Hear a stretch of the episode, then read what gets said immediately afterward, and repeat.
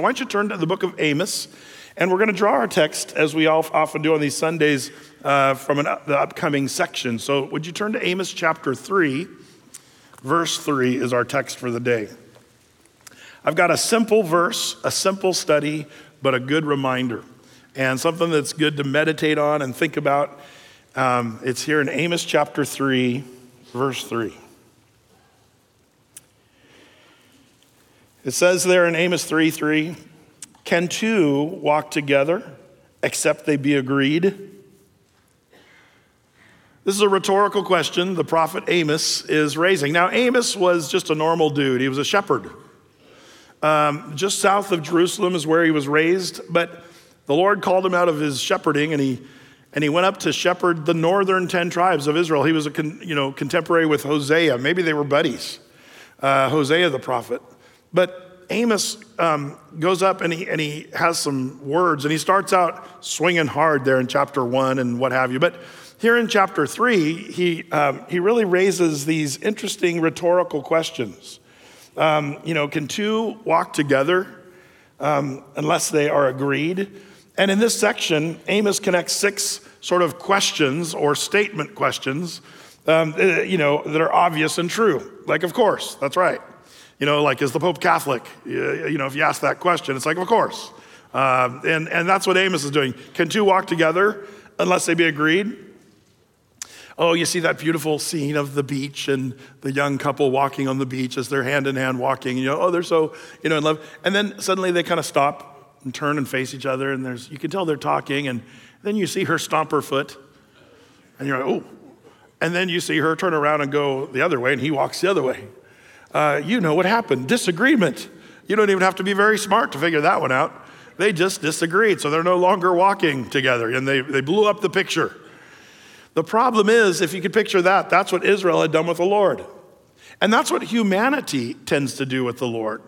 Can two walk together? See, that's the problem. Amos is, is talking about the relationship that Israel has with the Lord. And because of disagreement, they're not walking with the Lord. That's the problem. That's one of the indictments this prophet is going to give uh, to the children of Israel. Now, this idea of walking with the Lord is something that's all throughout the Bible. It's a major theme that the Lord wants you and me to have a walk.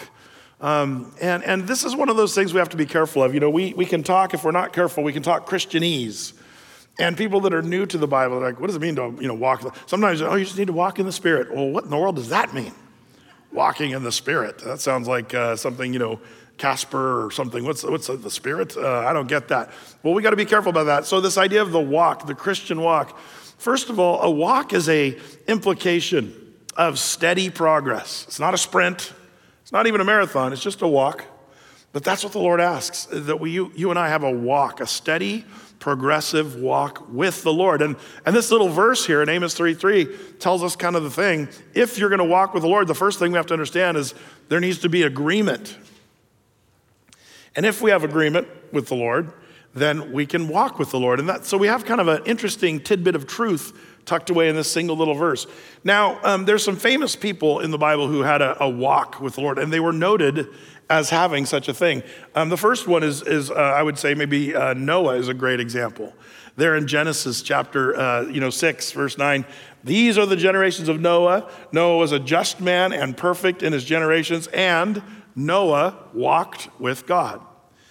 Um, man, Noah had this walk, and, and he did that, by the way, for hundreds of years. Remember in the antediluvian world, how people lived, you know, uh, close to 900 years kind of thing? And so Noah, he just had a walk. He was steady, progress with the Lord, just walking with the Lord. And Noah goes down as a famous one. Um, let's quiz you. Who's another famous guy in the Bible who walked with God? Right, Enoch. Enoch might be the most famous because, in the sense, there's not much we know about Enoch. There's very little said about Enoch in the Bible, except for this he walked with the Lord. In the Old Testament, there's a couple sentences that says Enoch walked with the Lord. And then in the New Testament, it says he walked with the Lord and he pleased the Lord. So that's all we know about Enoch. He walked with the Lord and pleased the Lord. We know he was a prophet, but we have very little uh, to know about what he.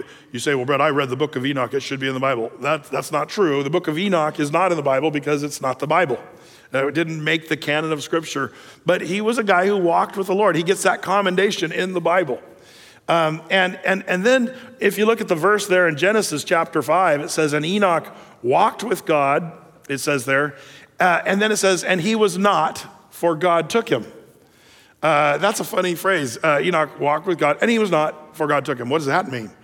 Well, it, it, when you put it all together, here's this guy who walked with the Lord and pleased the Lord. And so the Lord said, I want you in heaven with me. So he, took him. Enoch didn't see death, he was just taken up into heaven.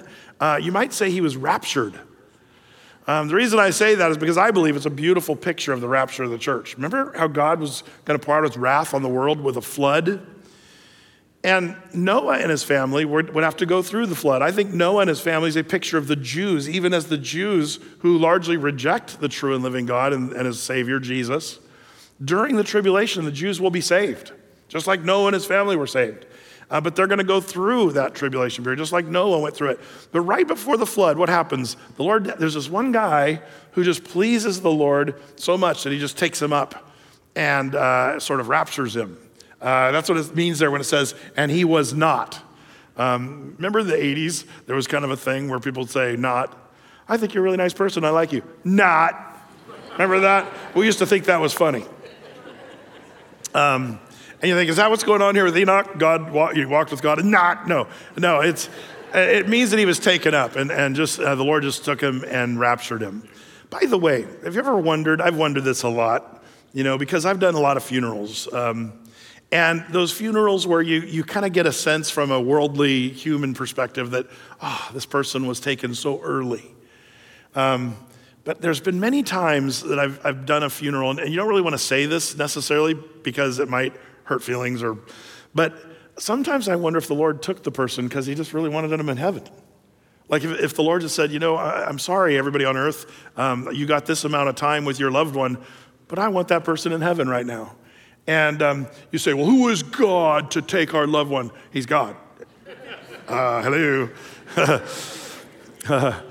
Um, and that's what happens with Enoch. Enoch's just walking with the Lord, pleasing the Lord, and the Lord says, Man, I want him right up here in heaven. So, boom, takes him up. Just like the, the church, before the wrath is poured out in the tribulation period, the church, you and I are going to be taken up and raptured just like Enoch. Well, anyway, he was a guy famous, and probably the most famous thing we know about Enoch is he walked with the Lord and that he had that steady, progressive walk.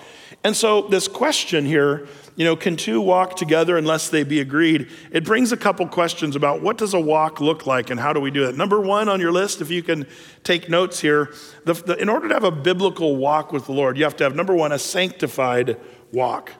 Um, you know, uh, and this is an important thing. It's this, this, um, the small little verse sort of causes me to ponder these things. What does a real Christian walk look like? Well, first of all, it's sanctified. Now, again, sanctified is a Christianese word. Um, but it means something fairly simple. It means to be set apart. Um, it's kind of an interesting word. To be sanctified uh, uh, in being set apart, separated from sin, but also separated unto God. If you're a sanctified person, you are set apart for God's purposes. Um, and, it, and it implies a lot of things being pure, um, holy, walking with the Lord, is, is to live a life that is acceptable offering set aside for the Lord. Another word the Bible uses sometimes is consecrated. Consecrated, set, set aside, set apart for God's use for serving Him. And that's what this walk needs to be a sanctified walk. Um, this idea of being set apart, being pure and holy. During the time of Amos, we're going to see uh, something that's kind of crazy. Um, there was a group of young men that were wanting to be sanctified during the days of Amos. Um, let's see if you know who they were. If you name it, if you remember who these guys were. The first thing I'll tell you is they were not supposed to touch any dead thing. Right, the Nazarite. Remember the Nazarite? Don't touch any dead thing. Don't let your hair be cut. Uh, you know, uh, don't uh, eat or raisins or go into a vineyard or even have any wine or anything like that. They were they were these Nazarites, and they'd walk around with these big hairdos because they'd let their hair grow, and everybody's like, "Oh, there's a Nazarite, set apart for God's purpose." But Amos is going to kind of condemn the people of Israel because of this. They'll say, "You're taking your Nazarites and you're pouring alcohol down their throats." It's like these guys wanted to be set apart, but the people wouldn't let them be set apart. That's, that's how bad it got during the time of Amos. And so, this, this idea of, of a walk, this is why Amos is saying, People of Israel, you have no walk with the Lord. You're not set apart or sanctified, um, set apart. Now, Adam and Eve were another famous couple in the Bible that had a walk with the Lord. When did the, Adam and Eve walk with the Lord? Anybody remember? In the cool of the day. Remember that? The Bible says they walked during the cool. That, that means probably in the morning time. You know, Adam and Eve had this really cool. Can you imagine before the fall, the sin, what that was like? Getting up in the morning and Adam and Eve, you know, had a little cup of coffee and go for a walk with God. Uh, just a little walk in the morning with the Lord. Um, that, was, that was the state before the sin was, was brought into this world. But do you remember that very day when Adam and Eve ate of the fruit of the knowledge, the tree of the knowledge of good and evil, which was their the original sin there, where they sinned against the Lord. What happened to their little daily walk? Well, God shows up to go and see them like they always did, and guess what? They're nowhere to be found. They're hiding in the bushes. They realized in their sinful thing that they were naked and they were ashamed, and they went and hid in the bushes. And, and the Lord comes to the earth and he says, Adam, where are you?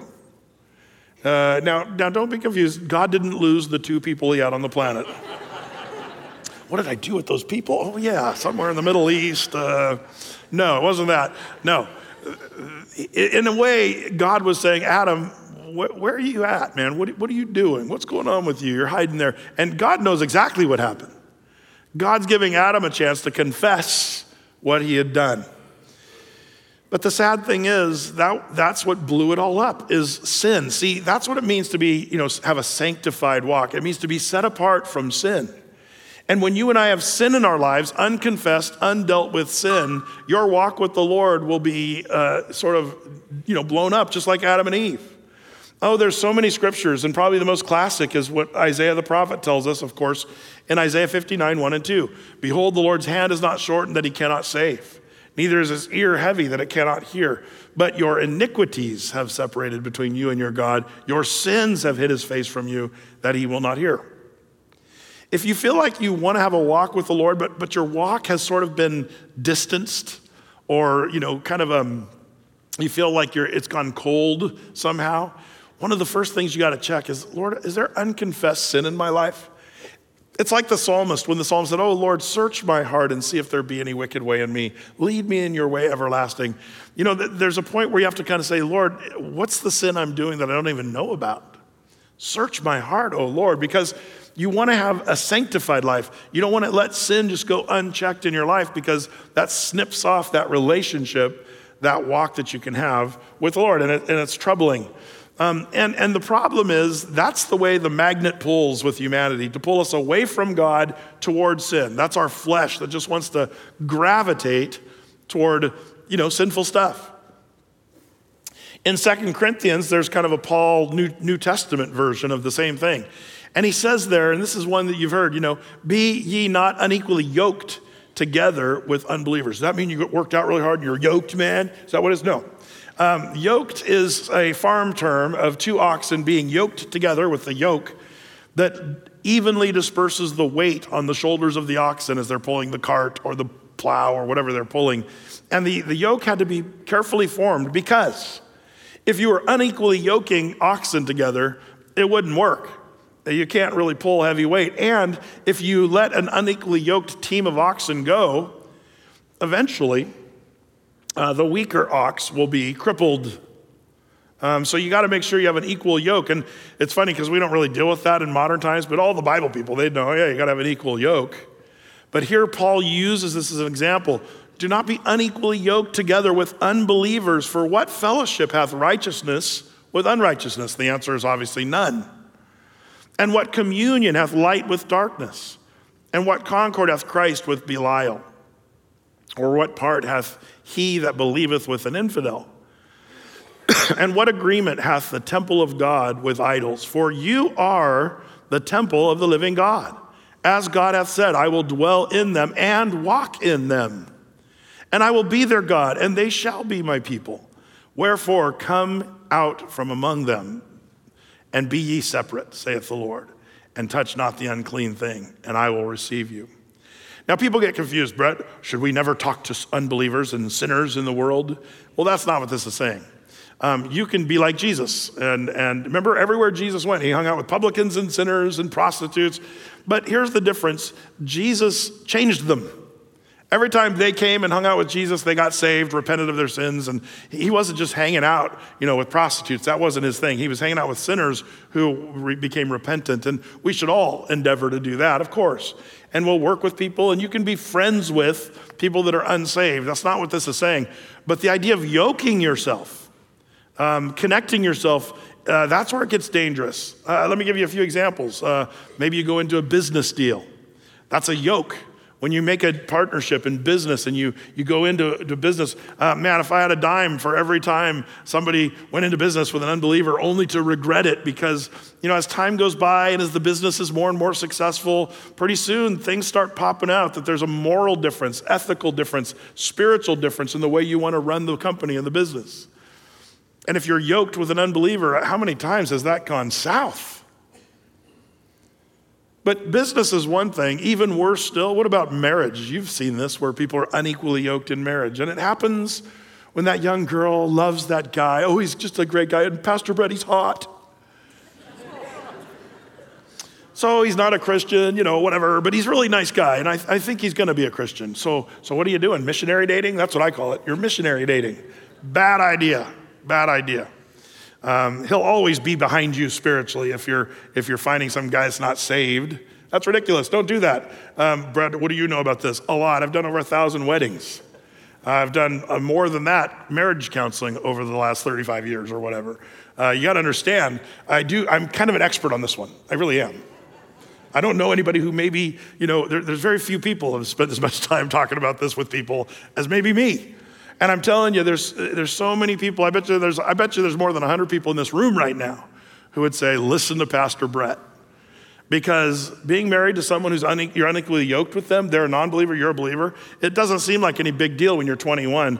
But when you're 31 and you have kids and you want them to go to church on Christmas Eve because that's what you do, uh, but he'd rather you go to, um, you know, uh, the imam downtown and go down into, into the mosque. What, Brett? That doesn't happen. Just happened a couple weeks ago. Talked to a lady, her husband, she thought he was going to make the, the move to be a Christian, but he made the move to become a Muslim. Um, I mean, like, like unequally yoked gets pretty serious. Even if he's not that, maybe it's not, you know, that he's a Muslim. Maybe he's into NFL more than Sunday morning. And so you just want to go to church and, and he just wants to stay home. And he kind of likes it when the kids are home. So, honey, you can go to church, but leave the kids home. Yeah, but we want to raise our kids in godly ways. And I'm not really interested in that. And it becomes a massive point of contention in your marriage. Can two walk together except they be agreed? Well, that's when it gets tough in marriage when you can't walk together because you disagree. And that's why Paul gives this somber warning. Don't be unequally yoked with unbelievers. Don't link yourself with unbelievers, but find someone who's, who's an equal yoking. For what communion does light have with darkness? The answer is none. And that's the point. To have a walk with God, you got to remember, the Lord says, you know, Paul says earlier in Corinthians, what? Don't you know your body is a temple of the Holy Ghost? Here in this verse, he says, For you are the temple of the living God. As God hath said, I will dwell in them and walk in them. The Lord wants to have a walk with you. But if you have darkness in your life and you're yoked to darkness, don't be shocked if you sense that God's not really in your life like he once was. Because what concord hath Christ with Belial? That's what this verse is saying. It's an important part of your, your walk is to, to dump the sin D.L. Moody, he, he made a simple but really important comment. He said, If I walk with the world, I cannot walk with God. And that's just true. It's, it's one way or the other. If I walk with the world, I cannot walk with God. Um, now, some of you might say, okay, it's all right. I walk with God. I guess we need to do it, sort of. Why should you want to walk with God? What's the big deal? Um, well, um, it, this came very early in the Bible. It's Deuteronomy chapter 5, where um, the Lord says, Here's what you get when you walk with me. Um, and he says in Deuteronomy 5:30, You shall walk in all the ways which the Lord your God hath commanded you, that you may live, and that it might be well with you, and that you may prolong your days in the land which you shall possess. Does that sound like some good stuff? Like the good repercussions of walking with the Lord. First of all, that you may live. That's, that's speaking, I believe, of eternal life. But not only eternal life, but abundant life here and now that, that it might be well with you. The Lord Jesus came and says, I've come not that you just you know, have eternal life, that too, but life and life more abundantly. That's what the Lord wants. And then prolonging the days in the land which you shall possess. That's, that means prosperity, is what's talking about. The Lord says, Man, if you walk with me, long life, eternal life, abundant life. Man, that's a good, that's a good thing. So, here in this little verse, we realize the first thing that a Christian needs if they want to have a walk with the Lord, you need to be set apart. You've got to be careful to make sure and, and, and live that sanctified Christian life. And that brings us to point number two not only a sanctified walk, but secondly, you need a submitted walk. That is where you submit to God. Um, this is important, um, uh, you know, because um, if you don't have a submitted walk, then you are not agreeing with God. Um, let me put it this way here is a, a kind of a cause and effect in this idea of submitting to God and walking with God. The cause, there must be agreement, we know from our text. There must be agreement if you are going to walk together with God. The effect, you will walk with Him when you are in agreement. This doesn't mean, listen, that God will come over and agree with you. You and I have to go over to His side and agree with Him. God does not change. One of my favorite old Blind Willie Johnson Delta blues songs. He's God. God don't never change. Uh, and it's true. God does not change. You're the one who has to change. Um, I love it. Like in the Civil War, you know, um, Abraham Lincoln was said, you know, we got to pray that God is on our side. And Abraham Lincoln corrected the young man and said, we shouldn't pray that God is on our side. We should pray that we are on God's side. The, not God on our side. We're on God's side. Big difference. And if you want to have a walk with God, you got to agree. Can two walk together unless they be agreed? No. But to agree means you and I have to change and agree with Him. And that's where this submission comes in. And Jeremiah chapter 7, verse 23 kind of explains that. But this thing command I them, saying, Obey my voice, and I will be your God, and you shall be my people, and walk ye in all the ways that I have commanded you, that it may be well with you. That's the key. We need to walk in His ways. And, and where do we have His commandments? Right here in His Word. The Bible tells us what we're supposed to do and what we're not supposed to do. So if you want to have a walk with God, you just do what He says and submit yourself to Him. Um, it's so important. You know, um, uh, old J. Vernon McGee, I remember uh, when I was a little younger, uh, well, a lot younger, I remember as a teenager, I'd heard this guy on the radio, and he's, he's kind of this hick. I'm like, who is this heck ta- teaching the Bible? You know, he's talking like this. And he'd say funny little, you know, things. And I was like, who is this guy? And, and I kind of just blew him off as a young man. And then one day I was in a bookstore and I was looking at this commentary series. and I was like, this is really cool. It was called Through the Bible with Dr. J. Vernon McGee. And I, I got the, the, used set of his volumes of commentaries, and I thought, man, Dr. McGee is a brilliant scholar. And I'm like, who is this guy? And then, you know, I realized it's the same dude I was listening to when I was young, the guy, the hick guy on the radio. If you read him, he sounds like a scholar. If you listen, he's the guy that said, you know, when the women in the 70s were saying, should women wear makeup? And he said, listen, if the barn needs painting, paint, paint it. That's, you gotta love old J. Vernon. well, anyways, um, I was reading Dr. J. Vernon McGee on this walking with the Lord and, and, and to, you know, agreeing with the Lord. And I loved his comment, and I'll just show you what it is. Here's Dr. J. Vernon McGee. He said, um, God rides triumphantly in his own chariot. And if you don't want to get under the wheels of that chariot, you'd better get aboard and ride. After all, God is carrying through his purpose in the world. And man, that's true. God's purpose is going to be carried out in the world, no matter what you or I have to do with it. God's going to do what He's going to do. But it's true. We need to agree with God and get on board with God and His ways. You know, we, we live in a culture, by the way, that sort of um, thinks we can sort of bulk against or fight against the authority. Um, and uh, I'm amazed at seeing how many people are really bad at receiving correction or or submitting and giving over to someone who's more in, you know, in authority than them. And, and it's no greater uh, scene than in the relationship with God. You know, can I just challenge us as a church? Just plain old submit to God. Um, don't be stubborn. Don't be stupid. Um, you know, when you're in rebellion, uh, you're making yourself look bad. Um, you know, do you remember when you were a junior higher? Sorry if you're a junior higher in here today or middle schooler. Um, you can stop listening just for a second. But remember what a nerd you were in junior high? And you thought you had it dialed, man. I remember as a junior high thinking, oh, my parents, they don't know what they're talking about. Like you going through this little phase. I, my parents were like untouchable and amazing. And then right after sixth grade, it was like, my parents don't know anything. And, and you know, then 10, 20 years later, you look at pictures of yourself in junior high and like, what was I thinking? I was a weirdo. Um, and that's what happens. But I wonder if someday we're all going to stand before the Lord and think, man, we were just a bunch of weirdos being stubborn, fighting against God who knows all things. He created all things, He knows how you work.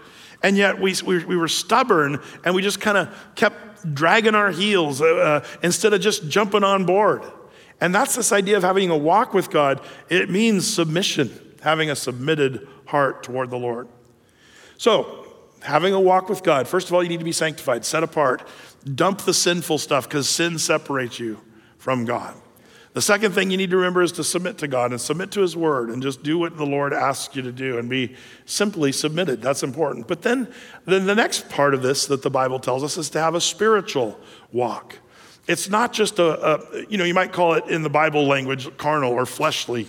That is, you and I trying to walk with God in our own flesh, in our own strength is the, the way the Bible puts that. But you need to have a spiritual walk. You, you and I cannot really walk with God in our flesh. We can't hang with the Lord when it comes to walking with God unless you have the Spirit. And that's why in Galatians, in talking about this, we come up with this phrase, the walking in the Spirit. It says, This I say then, walk in the Spirit, and you shall not fulfill the lust of the flesh. Now, by the way, uh, do you see this is kind of a cart before the horse thing?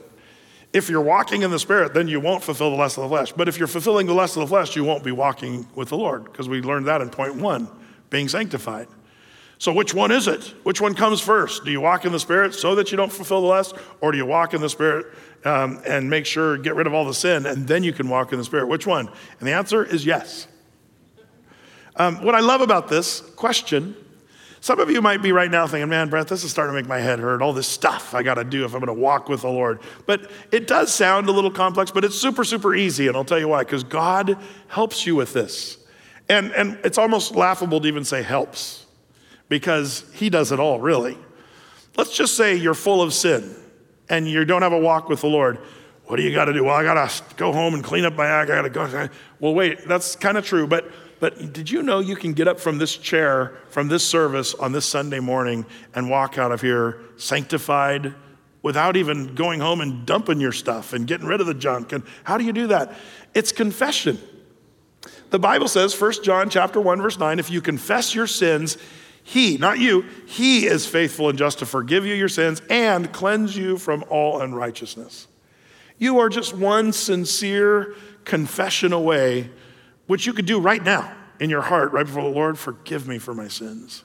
Forgive me for those things I've been doing and the attitude that I've been carrying and, and all those things. You just speak it out, just you and the Lord, just quietly in your heart right now. And guess what? The Lord says, I'll, I'll, I'll not only forgive you, but I'll cleanse you from all unrighteousness. He does all the work. And where did He do the work? You know, on the cross. Jesus already died on the cross for the sins of the whole world. And the book of Hebrews tells us Jesus died once for all sin. He doesn't have any more to do. He did the work already. It's completed. He, he cried out on the cross, It is finished.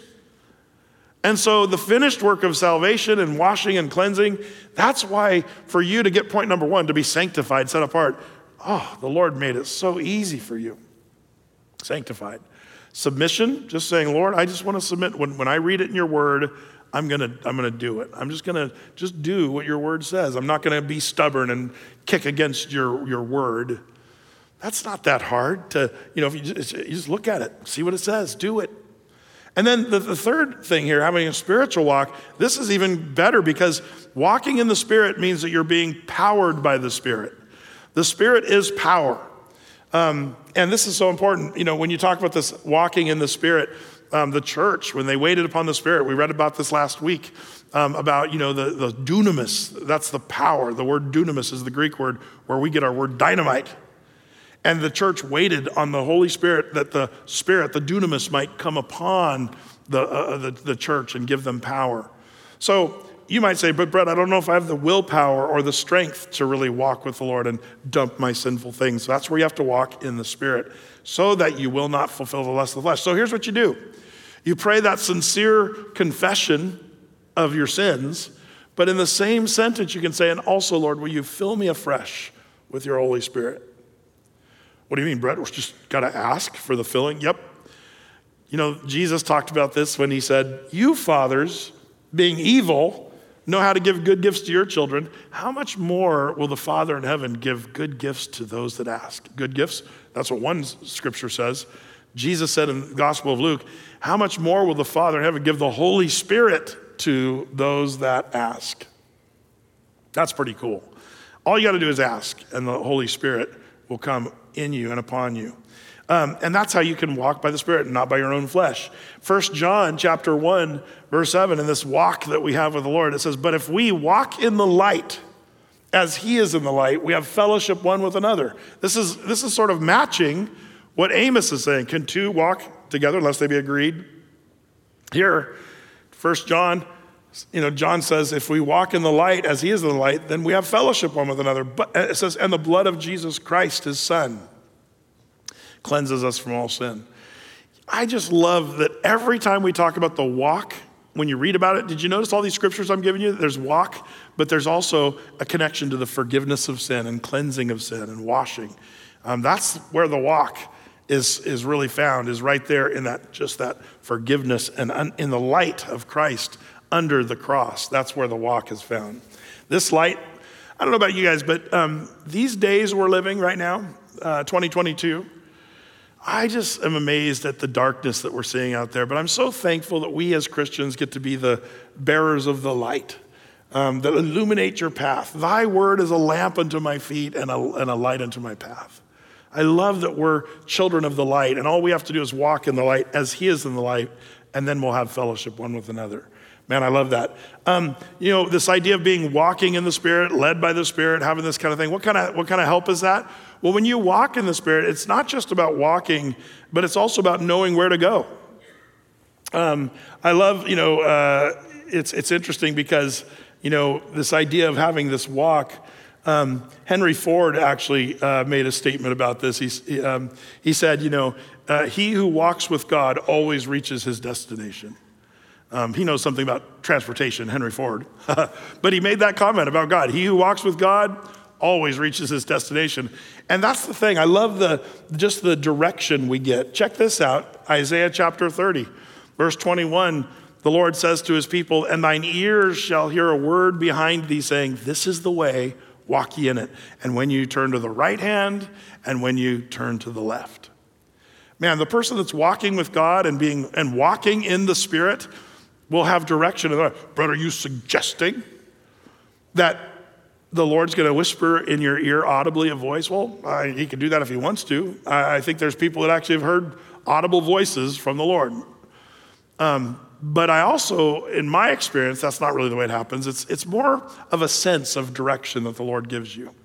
Um, it's almost like as you're trying to decide what to do and you're praying and seeking the Lord, if you're walking with the Lord, He's going to just give you a sense this is the way, go this way, um, walk ye in it.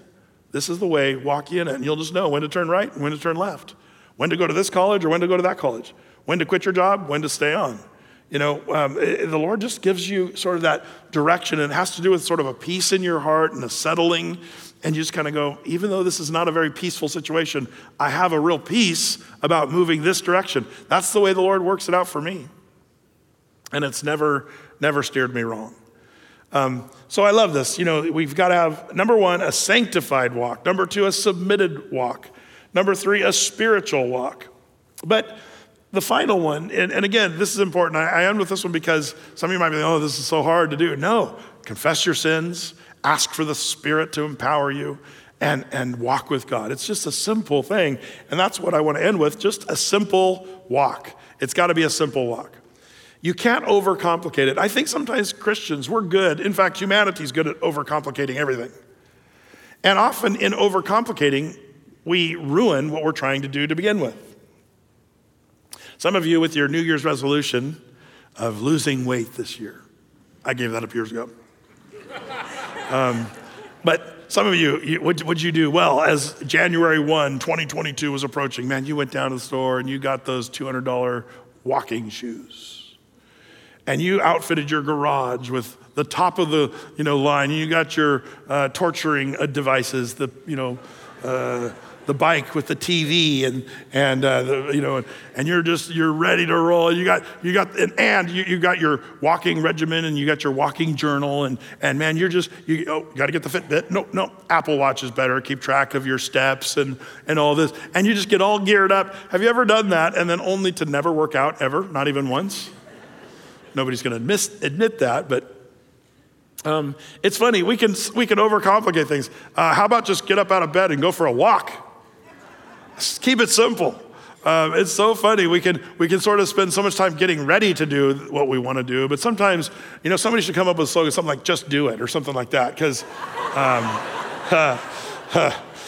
it's funny that they're the ones saying that. Just do it after you spend $200 on the shoes. Um, um, but you know, we can do the same thing with our walk with the Lord. Oh, if I can, I, I need to walk with the Lord, so I'm going to go to church every Sunday and every Wednesday and every prophecy update and every Sunday night, and and I'm going to read my Bible every day and every morning. And, and you kind of put these pressures on yourself. But it's just a simple walk, you know, and, and, and, and a walk sometimes is just putting one foot in front of the other. Um, and we gotta, we gotta kind of keep it simple, I think, and, and, watch out for this over. It's almost like the, um, uh, you know, you can almost freeze uh, anything good that the Lord wants to do um, when you start, you know, over planning and over uh, structuring your walk. Colossians chapter 2, I love this. It says this As you have therefore received Christ Jesus, the Lord, so walk ye in him. How do you keep your walk going? The same way you were saved. And how were you saved? Was it you preparing and planning and structuring your life and doing, doing, doing. No. Remember, when you got saved, it was done, done, done. Jesus did the work on the cross. He already won the victory. All you had to do is accept it. In the same way, this, this passage, Paul writes to the church at Colossae and says, As you therefore received Christ Jesus, simplicity, easy, he did all the work, so walk ye in him. Walk in that simplicity is the idea. Rooted and built up in him and established in the faith as you have been taught, abounding there with thanksgiving. And, and now, now he says, Beware.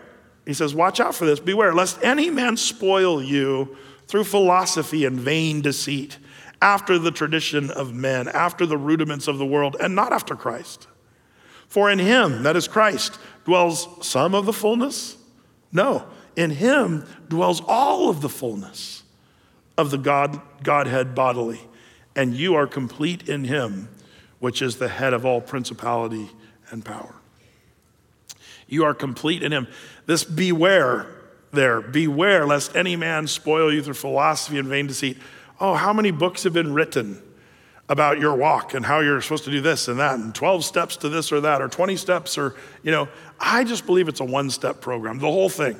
Just a one step program, and it's Jesus. Jesus is the answer that we need. Don't let people spoil your walk. It says, as you received Christ, so walk ye in him. The same simplicity that you were saved is the same simplicity. And, and I, I, worry that we, we've become a culture that needs to have the next latest book written about how to overcome depression or how to, how to overcome this or that or what's, how to have victory over this and that.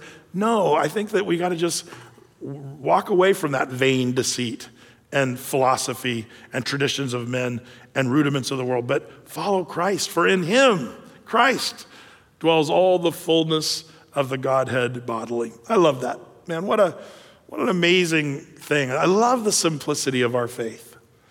You know, it, it's as deep as you want to go theologically. But when it gets down to just being a saved Christian, walking with Jesus, I think it's way simpler than people make it. But the problem is, instead of getting bogged down in the vain deceit and the philosophies and all the 12 steps and all that, what if we just said, Lord, I'm just going to get up every morning and walk with you? Do what your word says. Let the Lord search my heart about my own sin so that I be sanctified, set apart. And if, if I have sin, confess it, repent, and turn from it. And just, just rely on the Holy Spirit to be in you, to empower you, to have that daily walk with Jesus that is pleasing to Him. And man, what a, what a way to go. Karl Barth was an interesting guy if you study him. He was um, died in the early 60s. But uh, Karl Barth was a, a, a 20th century, um, maybe arguably, um, you know, the, one of the great Protestant theologians of the 20th century um, there in Germany. And he was one of the few guys that didn't get sort of sucked into the whole Nazi, um, you know, paranoia and weirdness. Um, but he, he wrote volumes and volumes of information on theology. He had huge, massive works of, of theology. Um, in the end of his days, uh, toward the end of his life, some American scholars came over to, to sort of hang out with him and interview him about all of his brainiac theology and stuff.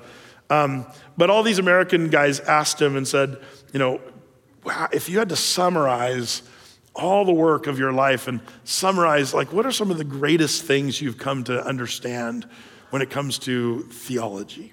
They were all kind of with bated breath going to hear Karl Barth uh, you know, kind of comment on this, but the learned man charmed them by saying this. He said, Here it is. And they all leaned in. He said, Jesus loves me, this I know, for the Bible tells me so. That's what he said.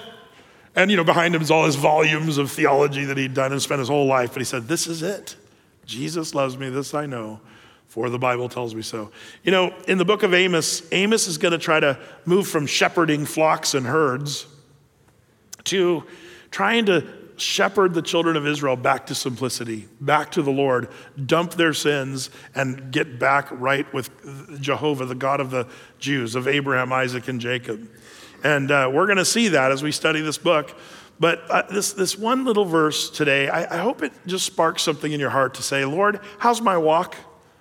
Have I, have I kept my walk? I, have, has it been sanctified? Have I been submitted? Am I, you know, spirit? Is it a spiritual walk where I'm filled with the Spirit? And, and have I overcomplicated things with my walk and, and I need to keep it simple? Just ask yourself these questions. And like I said, right now, before we even pack it up and walk out of these, these doors, you can make things right. Say, okay, my walk starts here and right now. And so I'd like you just to kind of think through that personally, and, and then, then after we're done, we'll, um, we'll, we'll just go away with a new walk, fresh walk, starting today. May the Lord give us ears to hear what the Spirit says to the church. Lord, I thank you so much for so great a salvation. Lord, you've done all the work for us to be saved, dying on the cross. Anyone who confesses with their mouth and believes in their heart your son Jesus is able to be saved by your grace through faith. Lord, what a beautiful and simple salvation. But I pray, Lord, that your church, that you'd find us those walking with you in that same simplicity. Lord, I pray that instead of making our faith look difficult and hard, I pray that the world might look at us and see that simplicity and that, that peace and that joy that comes from a, just a right walk with you, Lord. And so we pray that your church would have ears to hear what your spirit says. Um, Lord, bless these, your people. Um, not only those here in this room, but also those online watching, and anyone, Lord, who has yet to receive you personally, to accept you as, as Savior and Lord. Lord, I pray that they would do that first thing and repent of their sins and confess their faith, that, that they believe that you died on the cross and that you rose from the grave, accepting that work that you've done, and thereby being saved, being a Christian. Lord, apart from that, a walk is, a, is not even possible. So I pray for the unsaved that you just tap them on the shoulder, that they'd understand their need and be saved. So we thank you, Lord, for your word. Let your word just rule our hearts and our, our minds, Lord, on this Sunday morning. And this we ask in Jesus' name. Amen.